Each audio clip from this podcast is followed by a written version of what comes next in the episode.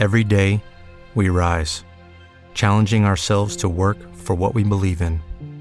At U.S. Border Patrol, protecting our borders is more than a job, it's a calling. Agents answer the call, working together to keep our country and communities safe.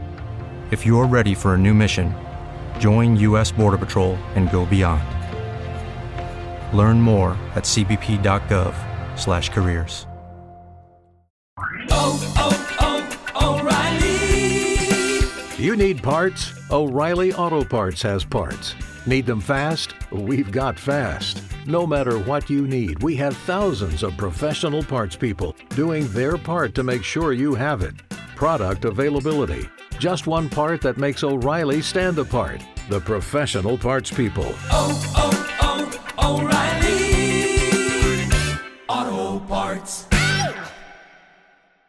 Oggi torniamo a parlare di Alessia, la ragazza che è morta in seguito a una mastoplastica. Ho pensato di fare un video aggiornamento perché ci sono state delle testimonianze ultra scioccanti che andremo a vedere in questo video riguardo alla clinica che ha operato Alessia, ma ne parliamo dopo la sigla.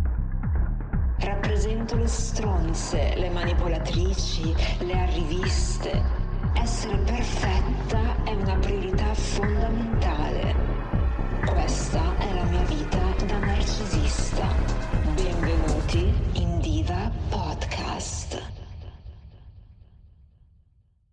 Bene, rieccoci qua. Io ho deciso di trattare questo argomento, ripeto, eh, perché eh, al di là del fatto che questo podcast si occupa di temi eh, di attualità, però magari un po' di altro tipo rispetto a un caso come questo, eh, però mh, ci tenevo a parlarne perché appunto io, eh, anch'io ho fatto una mastoplastica, anch'io faccio uso di chirurgia estetica e plastica e quindi eh, era per me eh, scontato voler affrontare questi argomenti anche per parlare appunto della, della chirurgia estetica e anche mettere in guardia eh, chi magari come voi può volerne fare uso e ricordando sempre di affidarsi a degli esperti e soprattutto anche se qualcuno a cui vi affidate vi sembra un super esperto comunque andare a fare delle indagini, perché è proprio questo il caso. A quanto pare Alessia voleva farsi operare proprio da questo dottore di nome Silvio Smeraglia, Smeraglia sì, perché se voi andate a cercare Silvio eh, Smeraglia su Google vedrete che eh, vabbè, vi esce, vabbè, in prima pagina vi, vi, esce, vi escono le recensioni super negative, però, giustamente che eh, penso che siano anche abbastanza recenti a seguito di quello che è successo, eh, però ehm, se voi andate su notizie, ad esempio, a quanto pare questo, questo mh, dottore avrebbe operato anche dei VIP, infatti lui aveva fatto anche un libro, eh, appunto, che mi pare si chiamasse il bisturi, ah sì, ne abbiamo parlato nel video scorso, il bisturi della felicità eh, e quant'altro, però ci sono degli articoli, mettiamo qua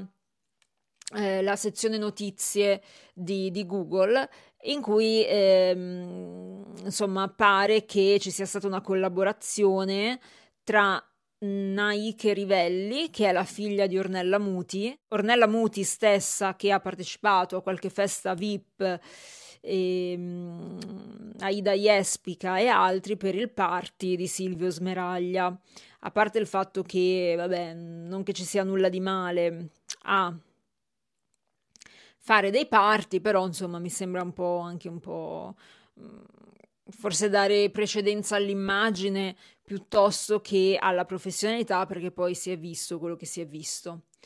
Comunque se andiamo a leggere l'articolo in cui, ehm, in cui parla Nike Rivelli, Naike, Naike, non so come si pronunci, scusate. La figlia di Ornella Muti si mostra ancora in ospedale dopo un delicato intervento chirurgico.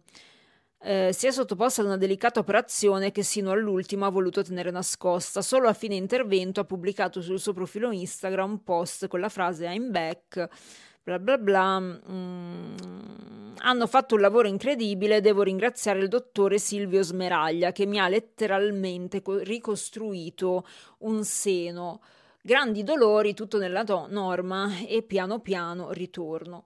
Ora, eh, chiaramente il fatto di vedere queste recensioni pubbliche, questi articoli fatte da una ragazza famosa, eh, chiaramente può ingannare sulla professionalità, però noi non sappiamo se questo chirurgo sia o meno eh, un professionista in tal senso, sia davvero bravo come, come chirurgo, perché pare, pare eh, da altre testimonianze è venuto fuori e pare che sia successo anche ehm, per Alessia, eh, ovvero che a quanto pare non sia stato lui ad operare Alessia e non sia stato lui ad operare anche altre persone che, di cui poi andremo a leggere le testimonianze. La cosa è anche stata confermata dal legale di Silvio Smeraglia eh, che ha appunto confermato che il dottore a quanto pare non abbia operato Alessia. Andiamo a vedere che cosa dice il, il legale.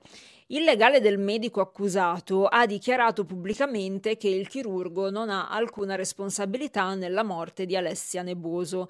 Sostiene che il medico non fosse presente durante l'intervento e che la paziente aveva avuto contatti con lui solo tramite videochiamate e per il dolore post-operatorio. Il medico ha inoltre aperto la clinica durante una festività per visitare personalmente la paziente. E sti cazzi, ci, ci mancava solo. Eh, mi sembra già il minimo, non c'è neanche bisogno di doverlo specificare come se fosse eh, questa gran cosa, voglio dire, cioè mi sembra il minimo, e ha insistito sul fatto che nessun errore è stato commesso. Nessun errore è stato commesso.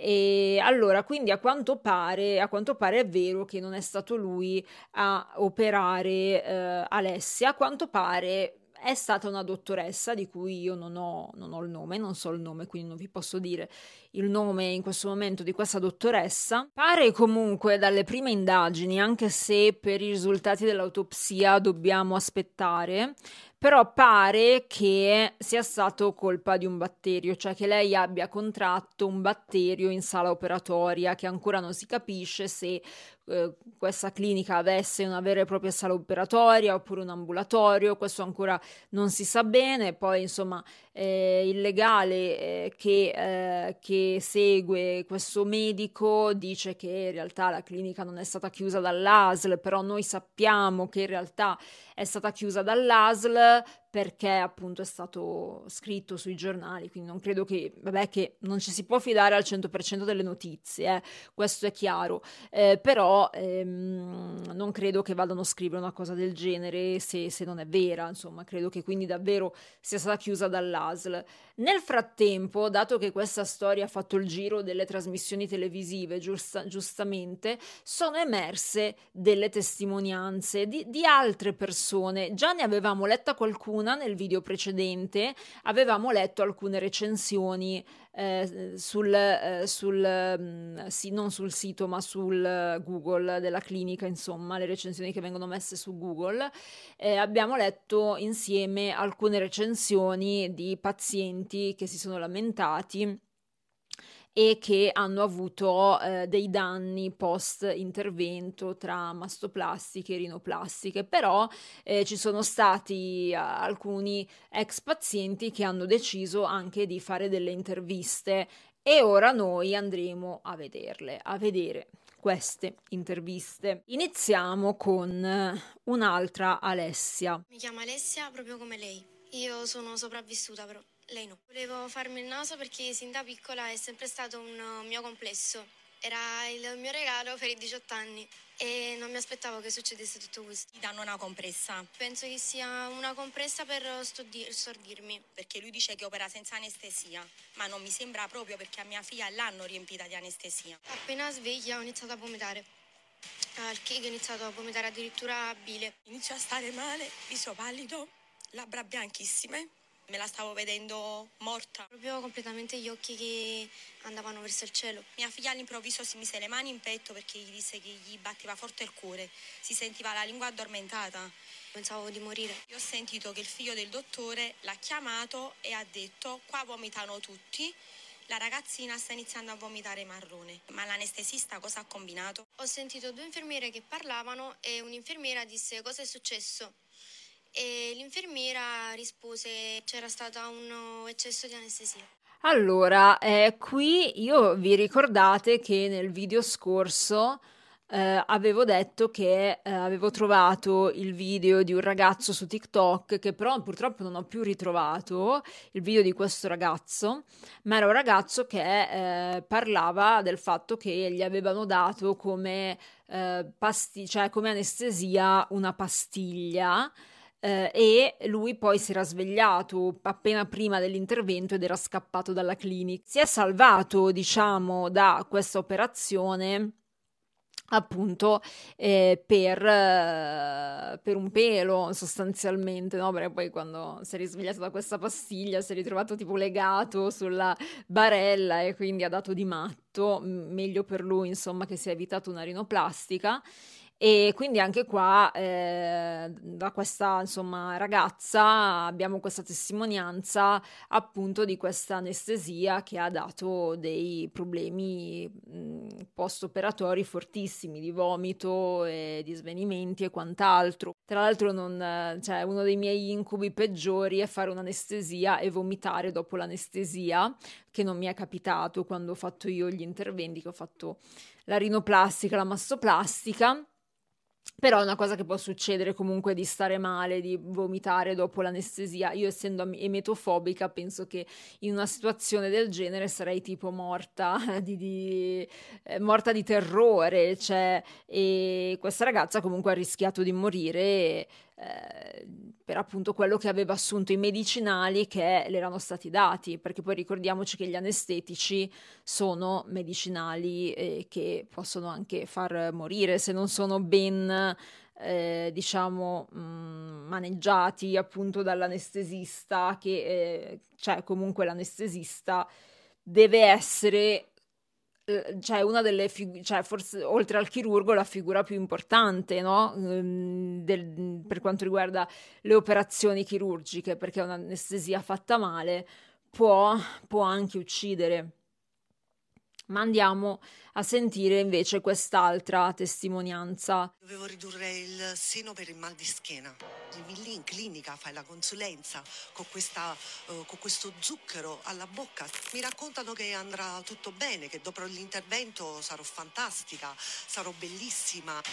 Bocche, zucchero e veleni in docoro. Ho lasciato dei danni permanenti. Ho questo seno con tre buchi centrali, con un pezzo di aureola mancante. Ogni tanto la mia ferita si apre e il mio seno sputa. Ancora desidero e cerco di avere figli non potrò mai allattare per i danni che mi ha riportato al seno. Con l'intervento mi sveglio la mattina inzuppata di sangue tutto a questo lato destro. Dolori e vomito. Mi inizia a partire questa febbre. Da lì l'inferno. Anche se gli altri seguivano, era il dottore che dava le direttive il responsabile di tutto era lui, non si muoveva foglia senza, senza, il suo ok.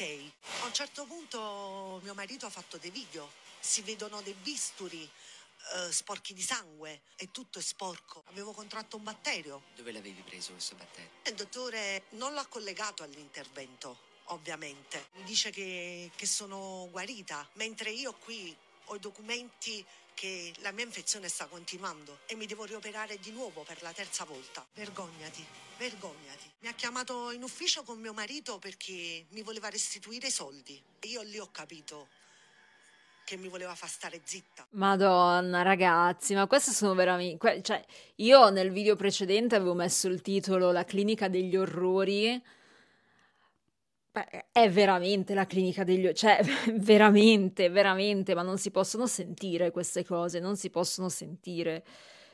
Cioè, io non, non ho parole. Cioè, voi immaginatevi la vita rovinata di questa donna eh, che appunto per, per, guarire una cosa del genere sapete quanto ci vuole, cioè questi danni qua sono danni veramente poi difficili da recuperare, sono infezioni che vanno avanti, sono cose veramente allucinanti, è, un, è una tragedia, una tragedia se succede una cosa del genere. Io non ho parole veramente, non ho parole, ma, ma poi non capisco il perché. Cioè, non capisco il perché e lavorare male in questo modo, cioè danneggiando le persone, cioè che cosa porta? Dei guadagni facili? Andiamo a vedere anche un'altra testimonianza veramente, veramente scioccante. Sono entrata lì in quello studio, non lo so, ospedale, clinica, come la vogliamo definire. Sono entrata per, diciamo, sentirmi meglio e ti faccio vedere una cosa. Io sono uscita mutilata di un seno con questa. In pratica, dopo quattro giorni dal secondo intervento, io ho avuto questa, questa scarica da un seno, questo qui eh, di sinistra, di siero, di pus, perché per me era pus, era verde. Mi sono ritrovata con questa maglietta completamente bagnata di questo, di questo pus al che io subito ho provato a chiamarli, ma nessuno mi rispondeva, anche con i messaggi nessuno mi rispondeva.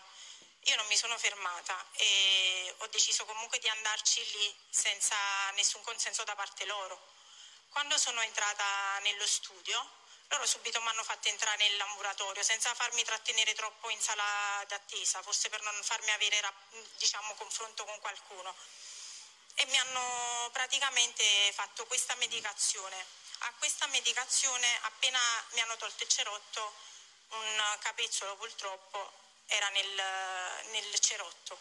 Vengo da un percorso di terapia comunque di due anni loro cercano comunque di farti un plagio perché comunque ti dicono che la tua pelle sono i tuoi tessuti, le, l'intolleranza alla protesi, dicono non è colpa nostra, alzano le mani, ma è un problema tuo. E loro per un mese e mezzo mi hanno imposto, tra virgolette, di andare da loro ogni giorno per fare questa premitura. Cioè praticamente loro mi premevano come si fa con la mucca, mi premevano questo seno per far uscire questo pus. Dopo praticamente ogni medicazione, quando tornavo a casa rallentava però il giorno dopo, quando tornavo da loro, io stavo di nuovo punti a capo, cioè c'era di nuovo questa fuoriuscita uguale. Dopo quella fatidica notte, che cosa mi è successo? Che io quella notte non riuscivo a respirare. Avevo la febbre 37,5 nonostante avevo cortisone, anti, antibiotici, quindi di tutto. E dopo quella notte io ho iniziato a non respirare bene, affannavo. Poi voglio precisare una cosa, io in questo periodo non sono mai stata bene. Cioè io mi sentivo sempre senza forza, stavo sul divano, mi sentivo sempre quei brividi come quando c'hai, sai, i decimi di febbre. Mi sono messa in macchina nonostante ero proprio delirante. Mi sono messa in macchina e sono corsa da loro. Quando sono corsa da loro e ho detto che avevo questo problema, loro non mi hanno fatto sempre restare tanto in sala d'attesa. Quindi hanno fatto velocemente questo ingresso nell'ambulatorio.